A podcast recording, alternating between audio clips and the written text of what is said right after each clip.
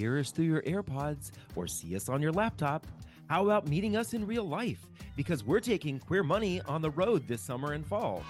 Visit queermoneypodcast.com forward slash tour or the link in your podcast player to find out when we'll be in your neighborhood.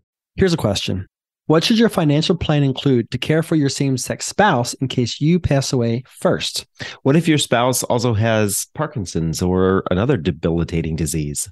Additionally, what if you have no family support or your family will try to take advantage of your surviving partner should you pass away first? Yeah, so you're listening to Queer Money episode 372 and today we're answering a listener's question that is just that, caring for a sick spouse and what should you do to create a financial plan in case you pass away? Now, on to the show.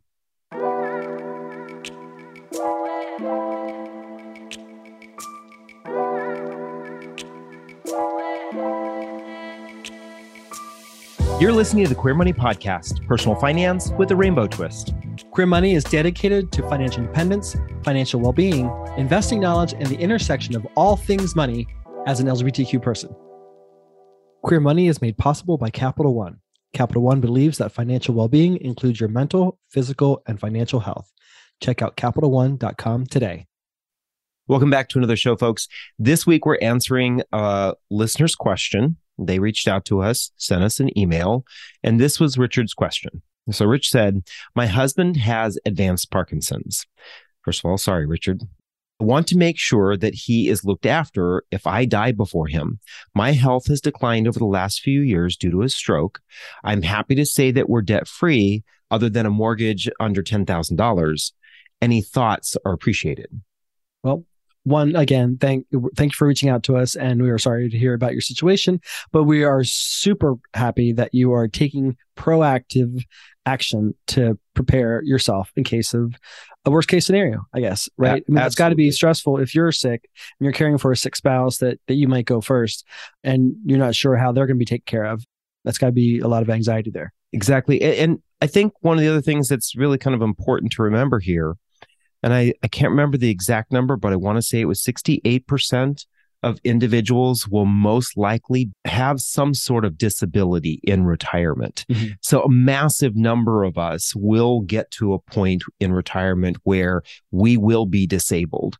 And so planning ahead for it when you're not, or as soon as you find out that you have these kinds of circumstances is really important. Absolutely. So we have 11 thoughts for you uh, that we're going to share through this episode. The caveat, though, is that, of course, we don't know your age and we don't know your entire situation. Right. So this is pointed, but not necessarily specific advice. As always, especially with a situation like this, we highly recommend talking with a financial advisor or maybe even more so a financial planner. And in some cases, as we'll discuss throughout the episode, maybe even Estate attorney. state attorney. That's what I was going to say, a will attorney. Yeah. An estate attorney to make sure you cross your T's and dot your I's here. Yeah. So, step number one is to consolidate all of your financial information. Right. I can't tell you how many times we hear and we read about somebody passing away and the surviving spouse is left trying to find out where all the information is. Exactly. Where are all the accounts? Where is all the login information? Like, it's just so hard to like aggregate everything and then take things to the next step. And so, on top of the fact that you passed away and they've had to bury you and deal with all that, then they have to go out hunting and gathering to try to find where all the assets are, where all the information are. Yeah, I I think that one of the other important things here is this will also help you kind of collect what all of your assets are, right? What do you have? What insurance do you have? What accounts do you have? You get a clearer financial picture and you have it all set out in front of you so you can make better informed decisions. And if you are bringing someone in, a financial planner, a family member, an estate attorney, they will be able to make better decisions Yeah. for you as well if they have a complete picture.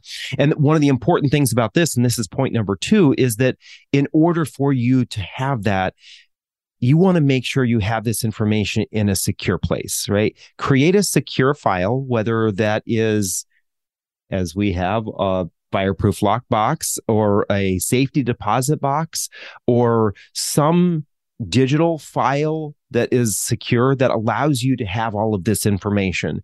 Your account numbers, if you have a will, the copies of that that have been legally signed, all of that kind of information, your healthcare documents, all of that, as well as the login ID information and passwords for the accounts that you have so that someone can transact on your behalf if they need to. Yeah. And, you know, don't forget to document where all the logins and passwords are for all your different accounts.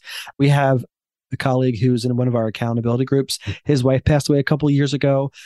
Obviously, he got rid of her phone or her phone died, but now he can't access some of her accounts that he's trying to access because they require double authentication. So these are types of things that we don't think about until somebody passes away, and then we're like, we don't know how to close those accounts or or resolve all this. It makes everything a lot harder. So the sooner, the more proactive you can be now, the better.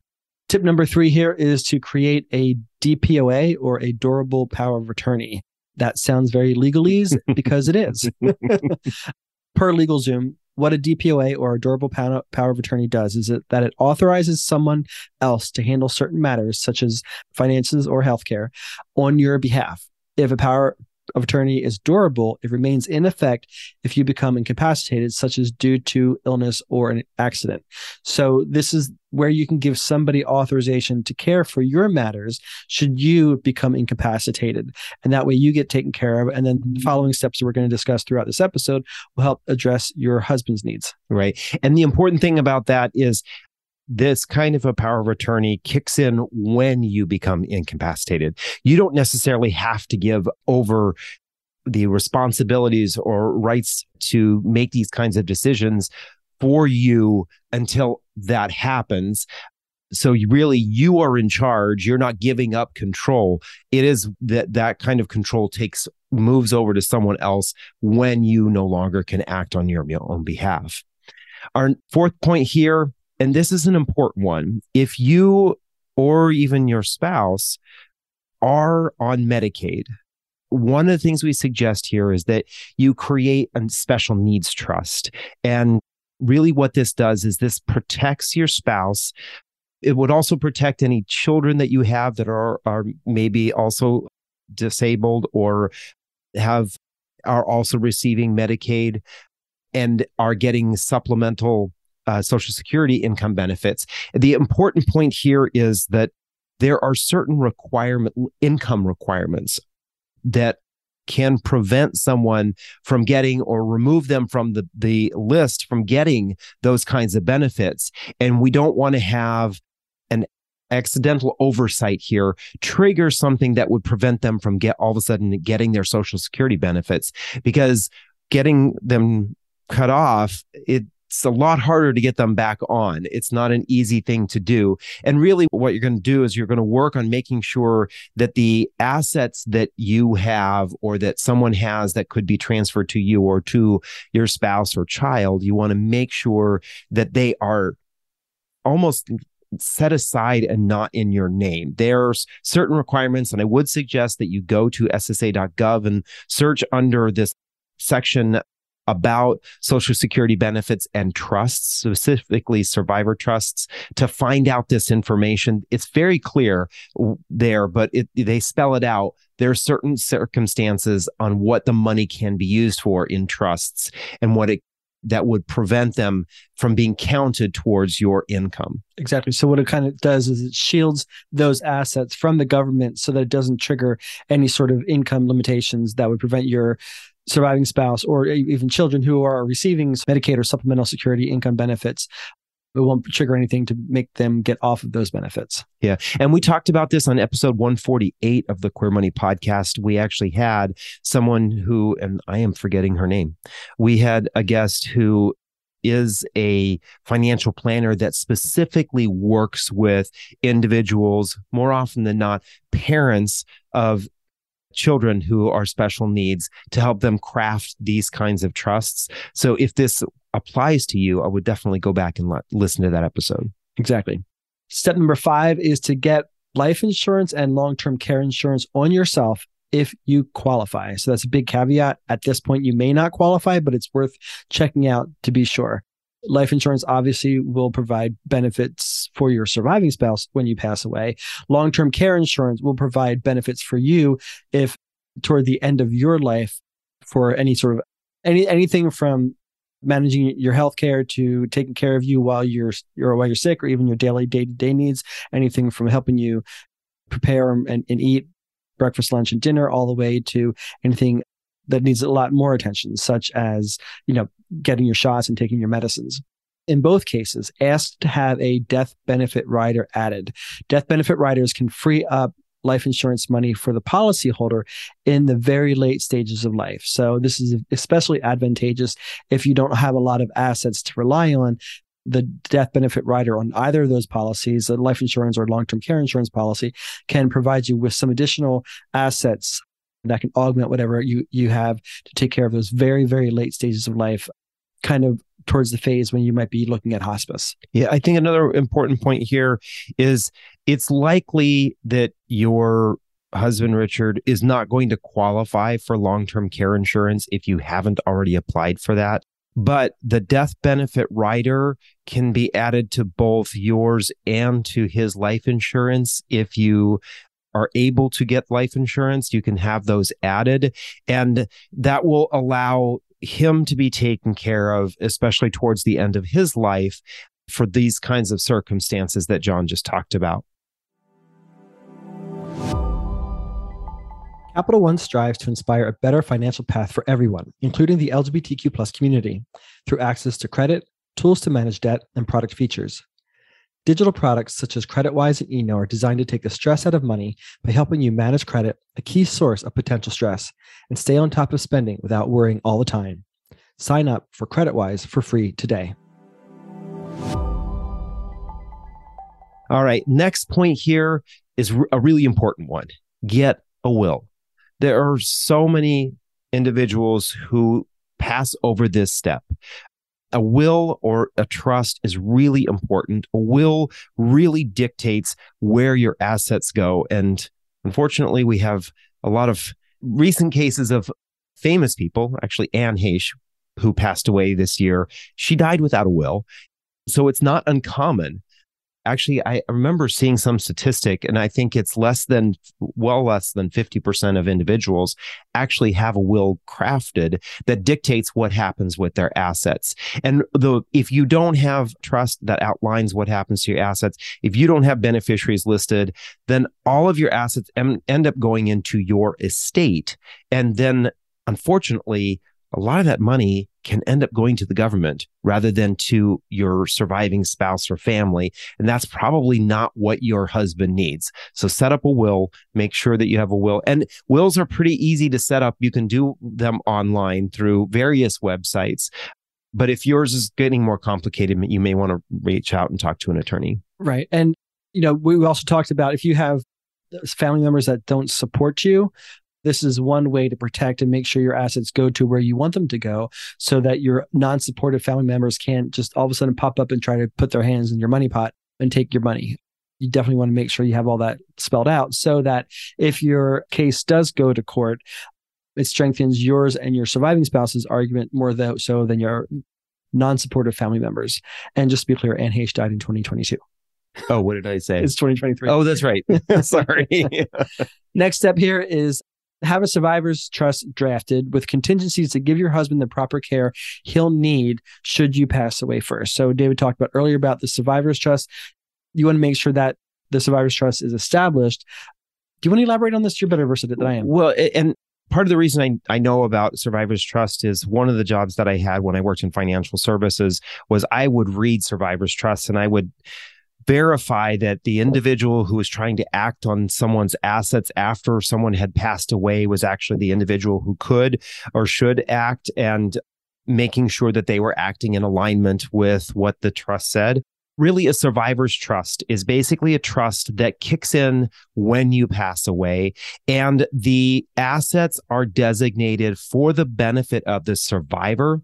And the way that these can be set up is that the sur- all of the assets need to be spent and used for the benefit of the survivor. And you can designate whether or not the individual who manage this manages the survivor's trust. So the trustee, which may be a family member or an attorney, you can designate whether or not or how much they receive as compensation for being the trustee. Because we know that there are situations, and this is very common in familial situations where a trustee will come in and they will siphon off assets for themselves away from the beneficiary of the trust. And so survivors trust dictates very specifically how the money should be spent, who it goes to, how and when it can be distributed. And sometimes they could actually designate how the assets can be used. So, for example, I've seen survivors trust where let's say there was a pool of stocks or assets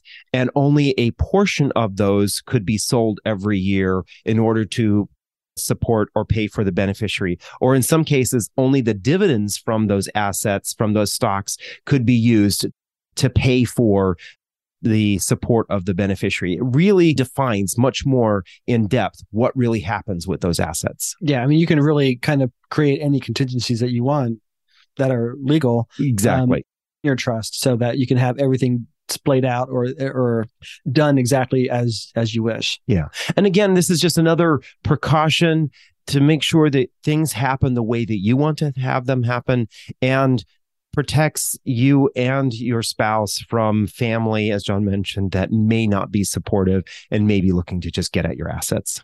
All right. Since you stole my point, I'm taking the next one. All right. next step here is to have your DNR or do not resuscitate orders outlined, both for both of you, to make sure they align with what your wishes are. Some people don't want to be resuscitated for whatever reason. That might be the case for either of you. You want to make sure you have that outlined clearly so that there's no risk of anybody not providing you the care that you would otherwise be required to receive. Yeah. All right. The next one here is to make sure that all of your accounts have a beneficiary listed on them and that that beneficiary is your husband. Or in some cases, it may be that the beneficiary is the trust that you have created for the benefit of your husband. And really, again, making sure your assets go where they're supposed to go this applies to both retirement accounts and non retirement accounts. Most likely, if you have joint accounts, hopefully you live in a state which they would be allowed to be reflected as joint with rights of survivorship, which means that if one of you passes away, the other gets those assets.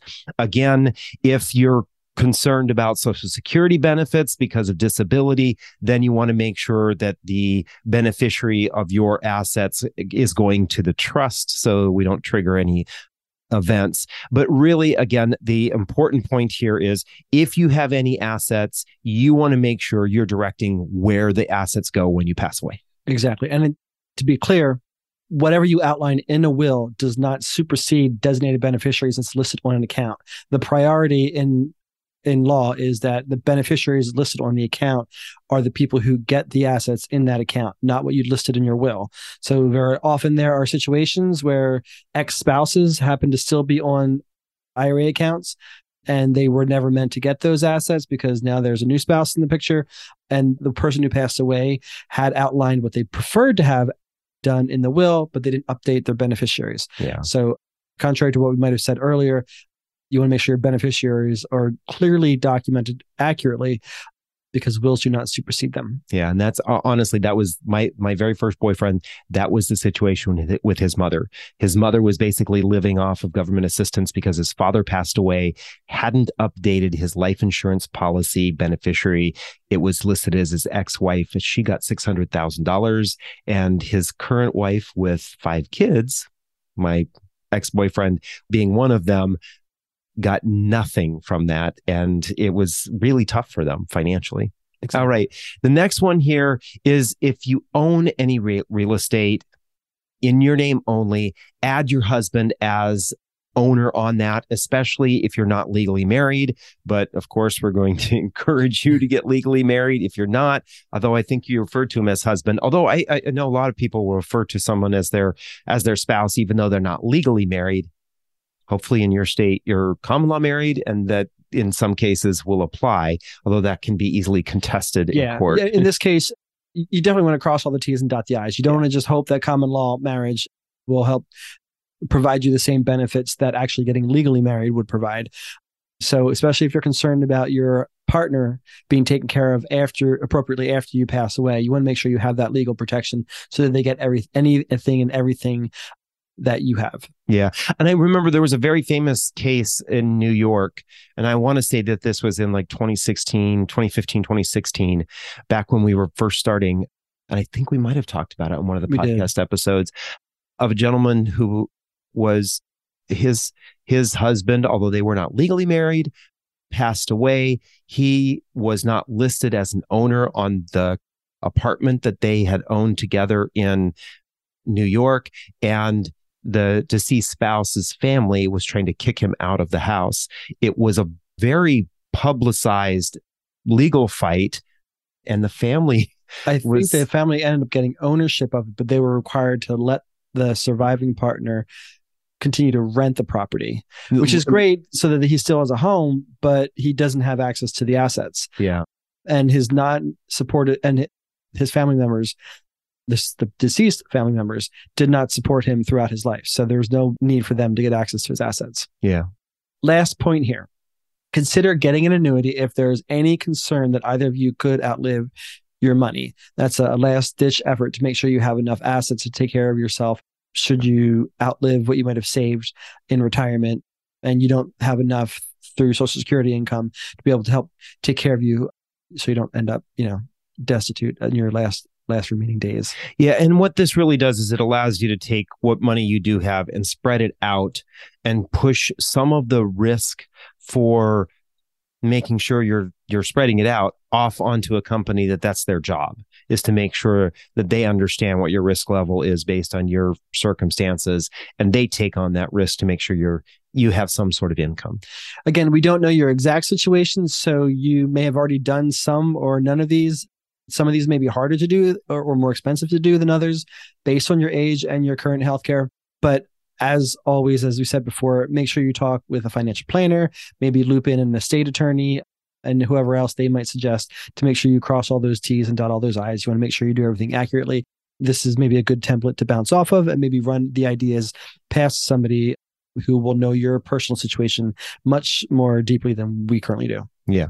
So stay tuned for your queer money takeaway from this episode. Make sure to check out more ways that Capital One can help you achieve financial well being at CapitalOne.com. That's CapitalOne.com. Thank you for listening to another episode. Here's your queer money takeaway. People hate talking about money. Hate it. People hate talking about money and death even more. Hate it. Hate it. Even if you or your partner or partners, in some cases, are in good health, follow the steps outlined in this episode and prepare yourselves for the proverbial just in case. Thanks again. Join us Thursday for our bonus episode and the next Tuesday for our regular show. Thanks and have a great week.